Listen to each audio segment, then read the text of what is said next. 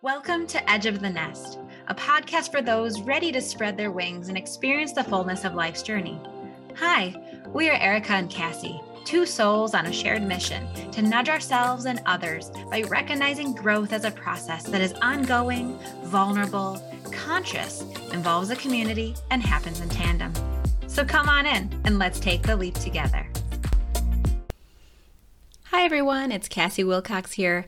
I am here alone today without Erica, and that is by design. So, we're going to be trying something new with our podcast. Every month, we are still going to be offering you a full episode that includes both Erica and I, and sometimes even guests, which you're going to actually find out a little bit more about. Um, for the later this month, we will be having a, a guest feature. So we're definitely going to still be doing that every month. But in addition to that, every now and again, we are also going to be doing what we're going to be calling quick thoughts, where one of us comes on and instead of it being focused on a conversation and, and going into depth about things, it'll be more presenting something that's on our mind that maybe is strategy focused. Um, just again, it's very quick, it's very practical. And one of the things that has been on our mind a little bit more lately is this idea of supporting ourselves from going from fall to winter. And you know, it's funny. Uh, you know, Erica and I we we talk a lot about being connected with nature, and it's really helpful for us to look outside our windows, um, get outside, and notice what is nature doing. And I just can't help but think about the squirrels right now, and how can we be like the squirrels and begin planning ahead? Because they are working very, very intensely right now, gathering their nuts and you know burying them and doing all the things that they need to do to to prepare themselves for winter. And in many ways, we have some things that we can be doing right now to prepare ourselves. Of course, we're not squirrels that live outside, and we don't necessarily have to worry about storing food per se.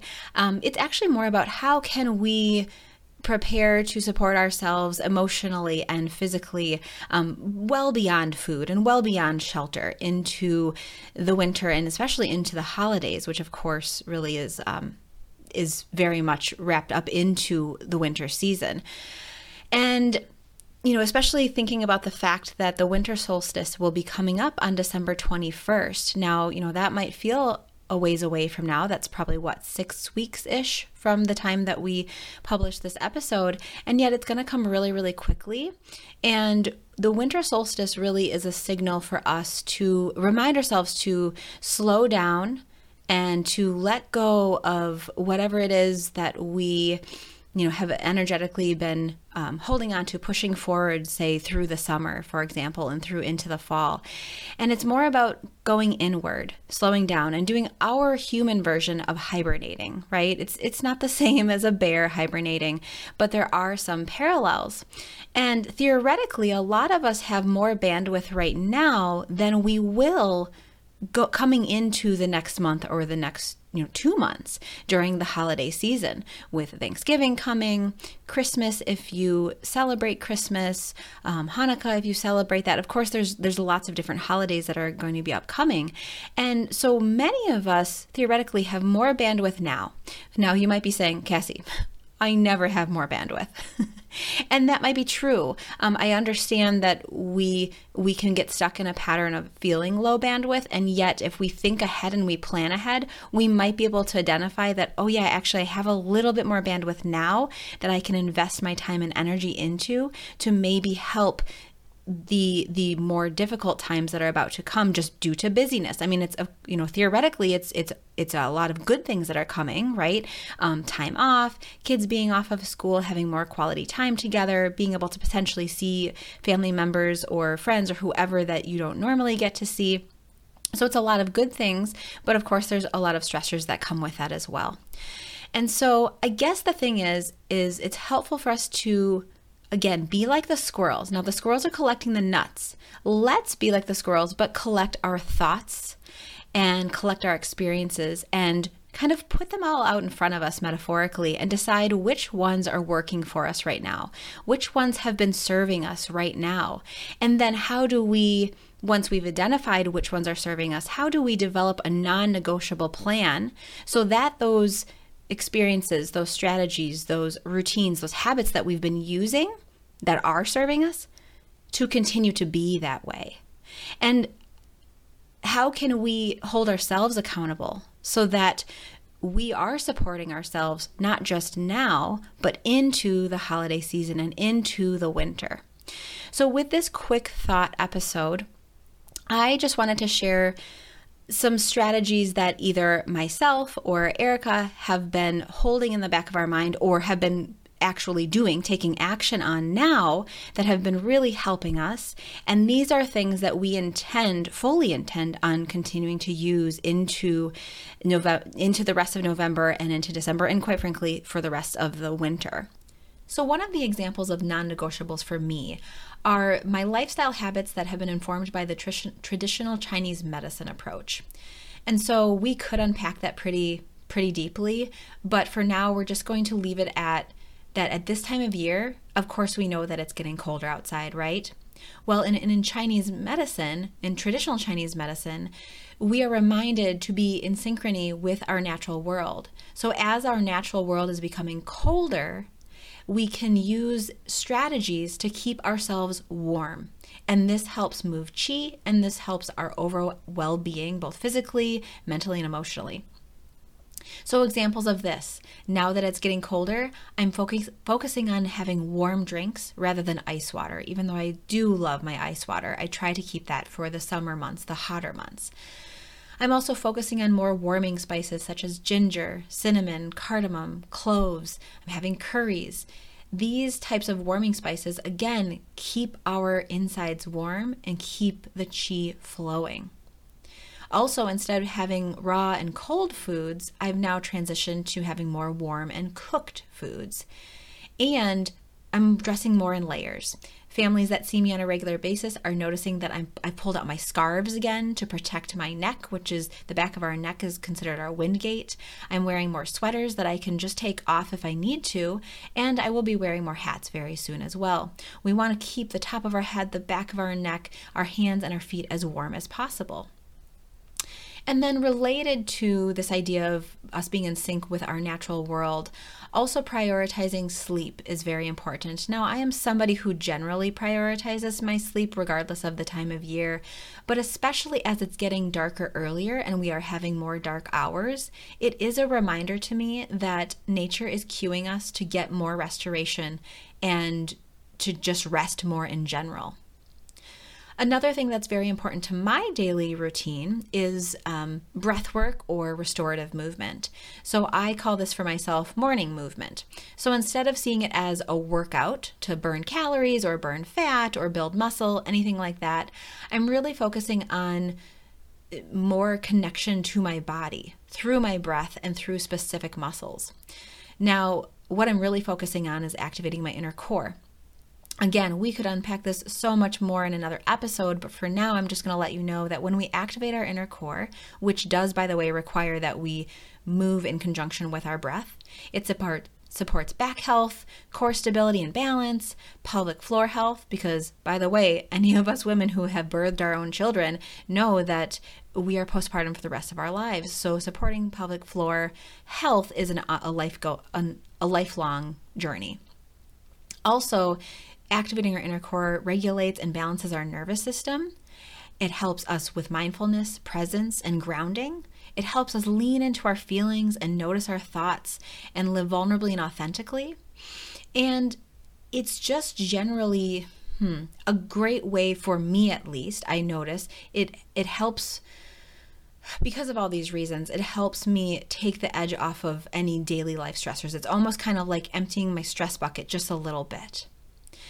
Now, movement might include things like yoga, maybe specifically yin yoga or restorative yoga, or maybe just plain old dance, or going for walks, really any movement with ease, anything that brings you joy and that has ease to it. Not necessarily always easy, but at least there's a flow to it.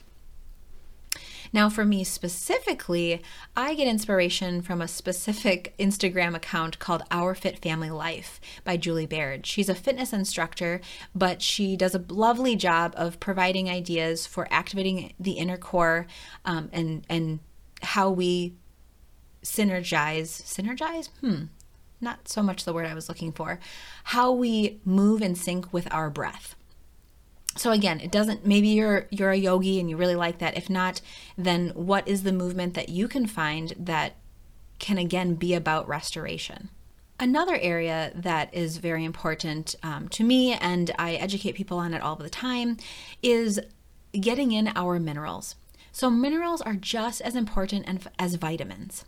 And for many reasons that we won't go into right now more and more of us are becoming more depleted or deficient in certain minerals. Um, examples of these, but it's not a, it's not a um, complete list, would be things like magnesium, iron, iodine, uh, copper, chromium, the proper amounts of sodium, things like that. So minerals are very very important, and again, our it's just unfortunately our food supply in general is just becoming less and less rich in these things. And so it can be really helpful to supplement or at least to be intentional about getting the minerals in. So if you're going to supplement, you might consider things like trace mineral drops or capsules. You might even want to look into something called an adrenal cocktail. If you don't know what it is, a quick Google search will help you find it. It's pretty simple to make one, um, and it has nothing to do with alcohol, despite the fact that it says cocktail. so check that out. Also, being more intentional about eating foods that are rich in minerals can be really helpful.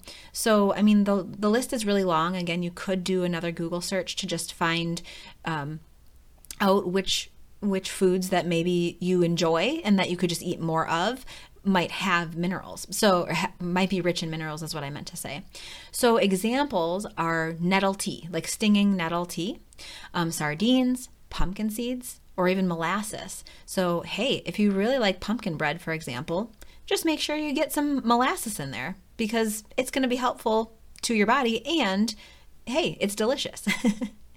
and like I said, the list goes on, so you could look into more of that, but just understanding that there are certain foods that are richer in minerals and they're really important for us. Um, minerals help our cells function optimally and they help us manage our stress, interestingly, especially ones such as magnesium. Another strategy, it's kind of an overarching strategy, is the idea of taking things off your plate by delegating to others. I imagine that many of you out there listening are women. Of course, men, you are, I'm so glad if there are men listening. I'm, I'm so glad to have you here too. So you're very welcome to be here, of course.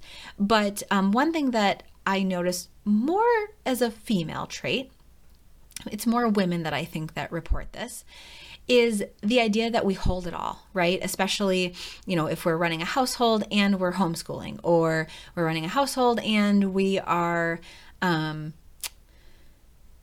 and we're working a full time job, or whatever it might be, right? There's just, we have a lot on our plates. And so, and we've kind of learned to be able to hold all of that on our plates, and yet it's helpful for us to be reminded that we don't always have to hold everything on our own plate. It is okay to put some on others. So this is just a reminder, basically, and and the how tos, right? So I'm reminding you, but I'm also going to give you some suggestion suggestions. So it's helpful to remember that we can communicate with our partner. If you do live with an adult partner that can help out, it's really helpful to communicate your needs, your wants, your ideas. And it might be difficult logistically to communicate that. I mean, I know in my house, you know, my husband and I both have full time careers. And even though we spend almost every single night together, I mean, we see each other and we, you know, work similar uh, work hours it still can be difficult to remember to communicate all the things. So, one thing that we've implemented more recently is actually a whiteboard in our kitchen. And that's been really helpful because we are able to communicate what needs to be done. And then when something gets completed, we can just check it off so that the other person knows. We don't have to try to remember. And it also, for me, is really helpful because I tend to be the person who holds all the things in my brain. So even if I'm not taking action on all of those at any given time, I'm still it's still constantly circulating in my brain. And so for me to be able to let go of that and just put it on the whiteboard, it has been really really helpful. Also, when we're looking for help and we're looking um, to delegate, it's important that we notice that sometimes it's not easy to receive the help. And we can just notice that and honor ourselves and give ourselves permission for that help, to receive that help. I'm just saying that in case that is a hang up for anybody. It definitely was for me, and only with practice did it become much easier for me to say, Yes, you can help me do that. And then, of course, when we are delegating things out, it's important for us to really harness the concept or the mindset, I should say, which is done is better than perfect. Things will not always be executed the way that we want or the way that we envisioned when we are delegating it to other people. But a lot of times, not always, but a lot of times, as long as it gets checked off the box or the box gets checked off, that's the most important thing. So done is better than perfect.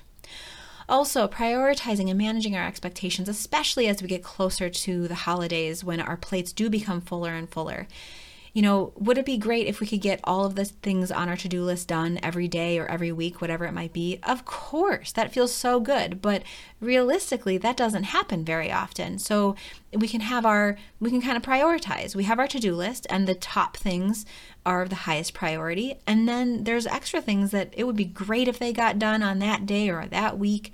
But being able to manage our expectation around whether that actually happens or not can help with our stress levels.